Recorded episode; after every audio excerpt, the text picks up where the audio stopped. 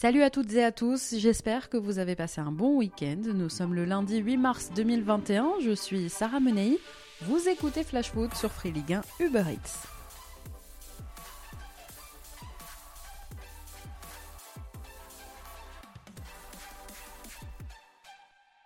Si vous trouviez ces dernières semaines que l'Olympique de Marseille s'éloignait de ses origines et de ses traditions, eh bien le club s'est empressé de réparer cette erreur. Parce que se faire éliminer par un club amateur, ça va presque devenir une tradition finalement.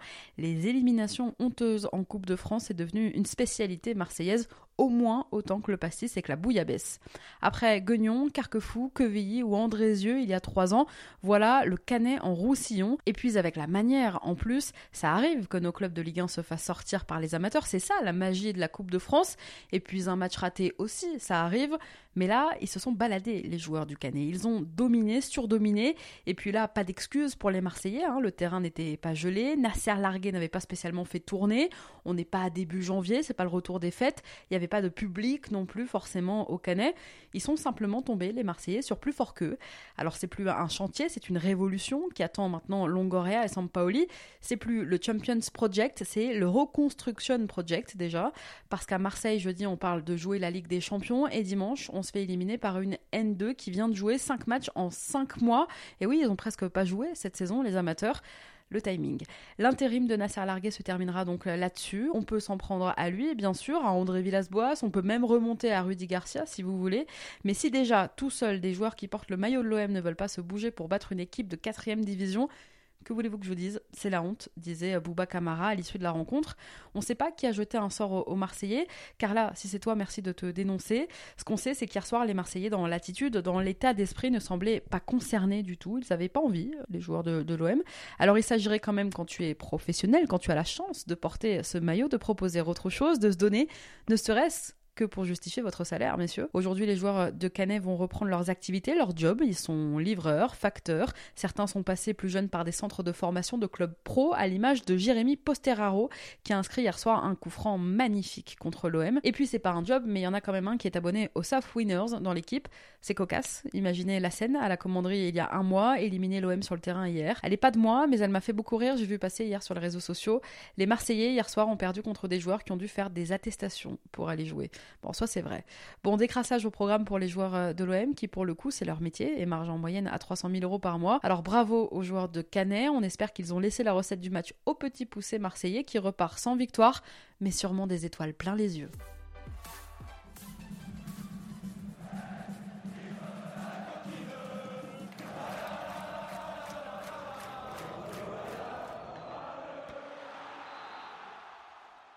On reste un peu à, Marseille, une saison compliquée sur tous les plans avec euh, ce retour raté en Ligue des Champions, une saison en Ligue 1 laborieuse, défait en plus hier donc en 16e de finale de Coupe de France. Les Marseillais pourraient connaître de gros changements l'été prochain. Les grandes manœuvres ont déjà commencé à Marseille, on le sait. Nouveau président, nouvel entraîneur, nouvel organigramme, bref, ça bouge. Dimitri Payet et Steve Mandanda pourraient faire les frais de ce mouvement puisqu'ils pourraient quitter le club. Le premier, que Jacques-Henri Hérault avait appelé, souvenez-vous, Marseillais à vie, et suit de nombreuses critiques cette saison. Si le salaire de Payet a diminué de près de 40%, ses émoluments continuent quand même de peser euh, lourdement dans les finances du club. 250 000 euros bruts mensuels, quand à l'inverse, son rendement sur le terrain eh n'a jamais été aussi faible. Le second, à bientôt 36 ans, envisagerait de prendre sa retraite après l'Euro cet été. La retraite de Mandanda marquerait une vraie fin de cycle pour le coup au Vélodrome. Les deux joueurs avaient prolongé l'été dernier jusqu'en 2024. On les voit mal aujourd'hui aller au terme de leur contrat. Alors Jorge Sampaoli sera présenté demain 15h au Vélodrome. Je vous débrieferai la conférence de presse, une conf à l'occasion de laquelle Pablo Longoria devrait aussi prendre la parole, une intronisation qui se fera à la veille d'un match de championnat puisque mercredi soir Marseille affrontera Rennes, un match en retard de la 22e journée et un soir de grande première, la première donc de Sampaoli à Marseille et la première aussi de Bruno Genesio sur le banc rennais. Concernant maintenant les autres rencontres du week-end, on retrouvera en huitième de finale de cette Coupe de France 7 clubs de Ligue 1 et 9 de divisions inférieures. Parmi eux, le Red Star. Samedi, le pensionnaire de National a éliminé le RC Lens dans un match à rebondissement.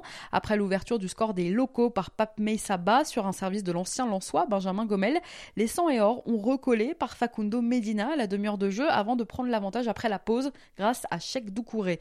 Mais en toute fin de rencontre, eh bien, les Parisiens ont fait l'exploit en inscrivant deux buts en 8 minutes, grâce d'abord à Diego Michel, puis à Alain Zabana dans le temps additionnel. Score final 3-2 pour le Red Star, le cinquième de Ligue 1 prend la porte, le sixième de National lui file vers les huitièmes de finale. Samedi, toujours, c'est Lorient qui a achevé sa campagne de Coupe de France, éliminé par le Puy Foot, pensionnaire de National 2. Les coéquipiers d'Alexis Bossetti s'en sont remis à Lenny Joseph, buteur à l'heure de jeu pour se qualifier en huitième de finale.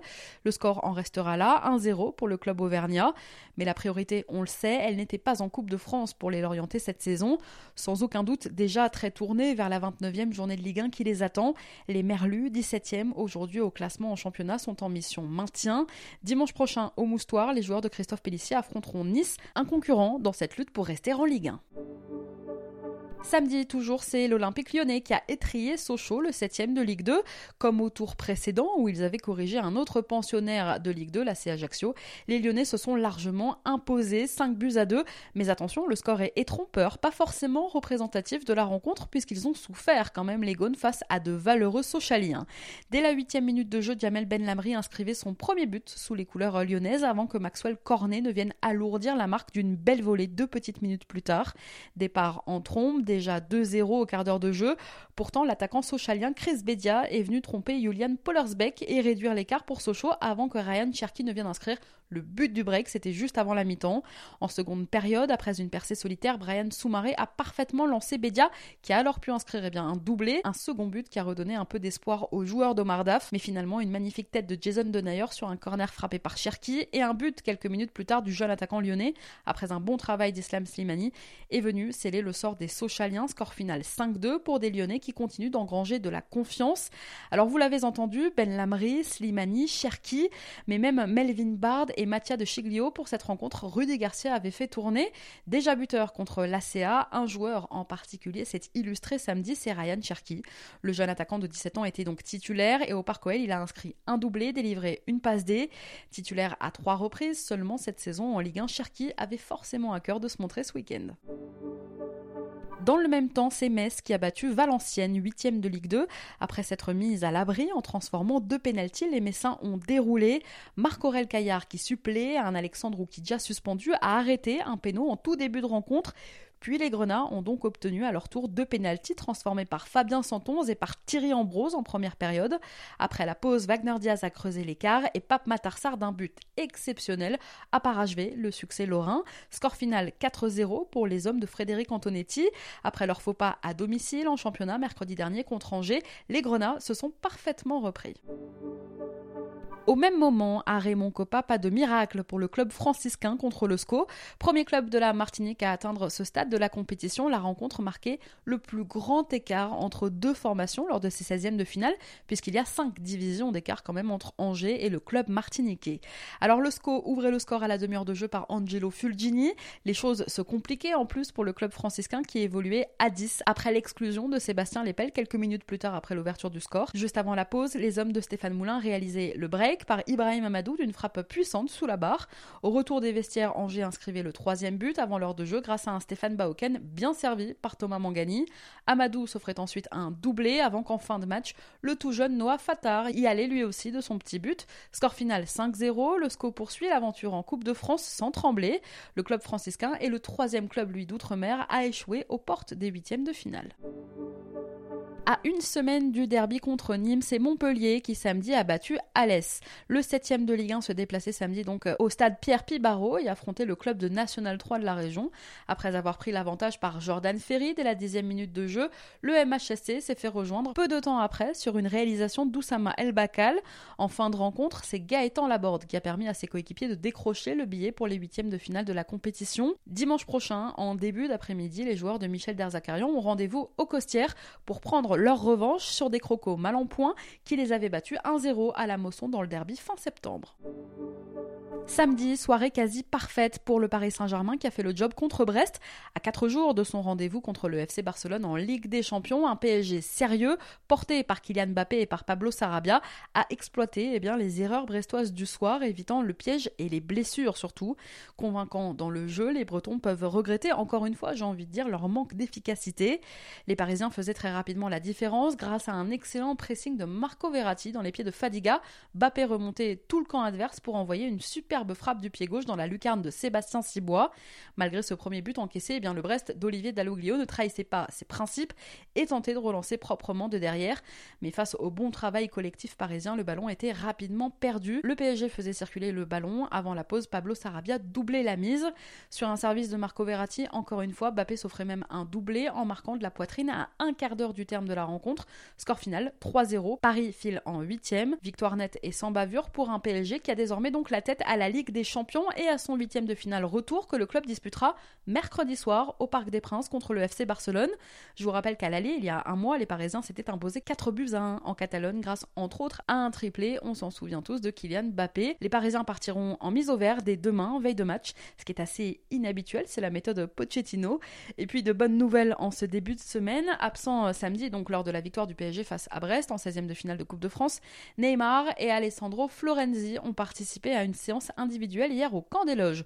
Le Brésilien touché aux adducteurs depuis un mois maintenant peut espérer être dans le groupe pour ce huitième retour. Des nouvelles rassurantes donc à trois jours d'affronter Barcelone. Le Barça qui a élu hier son nouveau président, un nom familier puisque déjà président du club entre 2003 et 2010, Joan Laporta a remporté les élections. Il redevient président du club catalan six ans après sa défaite contre Josep Maria Bartomeu. Enfin, on connaît le nom de l'arbitre euh, désormais qui dirigera la rencontre de mercredi entre le PSG et le Barça. Il s'agit de l'anglais Anthony Taylor, un homme en noir qui a déjà arbitré le Paris Saint-Germain à quatre reprises en Ligue des Champions. Retour à la Coupe de France. De son côté, le leader de Ligue 1 a lui aussi fait le job contre une N2, le Gazélec Ajaccio.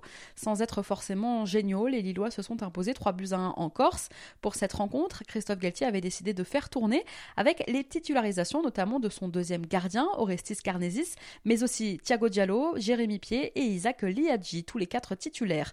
Après 10 minutes de jeu, le LOSC menait déjà 1-0 grâce à Alexandre Durimel, capitaine corse malheureux, sur un corner de Youssouf Yazici, le défenseur central corse, a donc poussé le ballon au fond de ses propres filets. Dominateurs, les Corses ont manqué de justesse dans la surface lilloise. Ils ont fini par être contrés. À la 71e, Zeka la tête doublait la mise. Et à la 83e, c'est Jonathan David qui inscrivait le troisième but lillois. Le Gazélec parvenait à, sauver l'honneur à la 86e grâce à David Paulet, l'ancien attaquant lensois, mais ça n'a donc pas suffi. Score final 3 buts à 1 pour le LOSC qui sera bien en huitième de finale de cette Coupe de France. Point noir de la soirée, c'est Renato Sanchez qui s'est plaint après la rencontre de commentaires racistes à son encontre. Ce sont sur les réseaux sociaux que le joueur de 23 ans, né d'une maman capverdienne, a dénoncé les faits. Enfin, un mois après s'être affronté en Ligue 1, ce soir c'est donc en Coupe de France que Nice et Monaco se retrouvent. Dernière affiche de ces 16e de finale. Pour ce derby azuréen, l'entraîneur des Aiglons, Adrian Ursea, va devoir composer sans Dante, toujours, sans Jeffrey Adelaide ni Ronnie Lopez, mais aussi sans Hicham Boudaoui, blessé. De son côté, le coach monégasque Nico Kovac réalise ce déplacement sans Willem Goebbels et sans Gelson Martins, restés à l'infirmerie et tous les deux en phase de réathlétisation, alors que son gardien, Benjamin Lecomte, a lui été laissé au repos. Et oui, il y a un match important face au leader lillois justement qui attend les Monégasques dimanche prochain en Ligue 1. En attendant Nice-Monaco, coup d'envoi ce soir 21h à l'Alliance Riviera. Le tirage au sort des affiches des huitièmes de finale de cette Coupe de France aura lieu dans la foulée. Allez, on passe à notre déclat du jour. Elle est signée Marshall Mounetzi.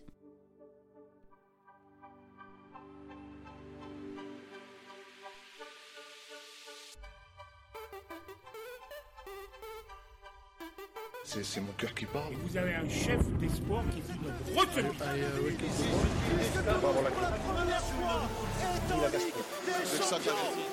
Véritable couteau suisse de l'effectif de David Guillon, capable d'évoluer devant la défense comme en charnière selon les besoins. L'international zimbabwéen du stade de Reims n'oublie pas d'où il vient.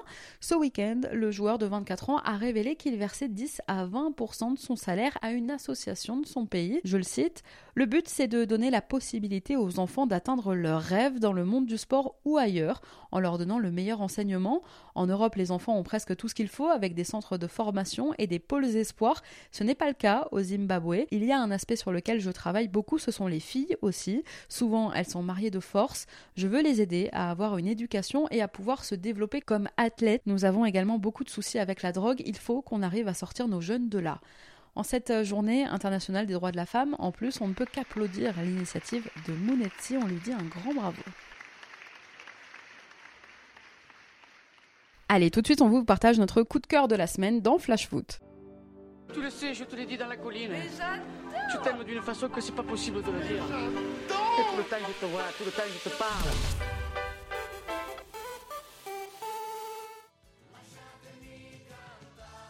Le coup de cœur cette semaine, il est pour Marco Verratti, capitaine qui a montré la voie au Paris Saint-Germain ce week-end. L'Italien, qui portait donc le brassard au coup d'envoi, une première cette saison, a délivré deux passes décisives, oui, mais il a surtout fait preuve d'un talent qu'on connaissait déjà, mais d'une maturité assez bluffante. Repositionné meneur de jeu depuis l'arrivée de Mauricio Pochettino à Paris, forcé de constater que son nouveau rôle de métronome lui va à merveille. C'est déjà un peu ça, la patte Pochettino pour l'instant à Paris. Combativité, justesse de passe dans les 30 derniers mètres adverses, on avait pourtant l'habitude de le voir évoluer plus bas, Marco Verratti. Eh bien, positionné un peu plus haut, il donne le ton. Et enfin, avec Pochettino, il joue quand même au poste auquel il est arrivé. C'est-à-dire que nous, on nous l'a vendu en 10 à son arrivée au PSG. Maintenant, c'est vraiment le cas. Samedi, face à Brest, il a été impressionnant. Sans aucun doute, l'un des meilleurs joueurs parisiens sur le terrain. Alors, pour les supporters du PSG, il faut maintenant espérer que Petit Hibou soit épargné par les pépins physiques. Merci à tous d'avoir été avec nous. C'était Sarah Menei. Vous écoutiez Flash Foot. On se retrouve demain sur Free Ligue 1 Uber Eats.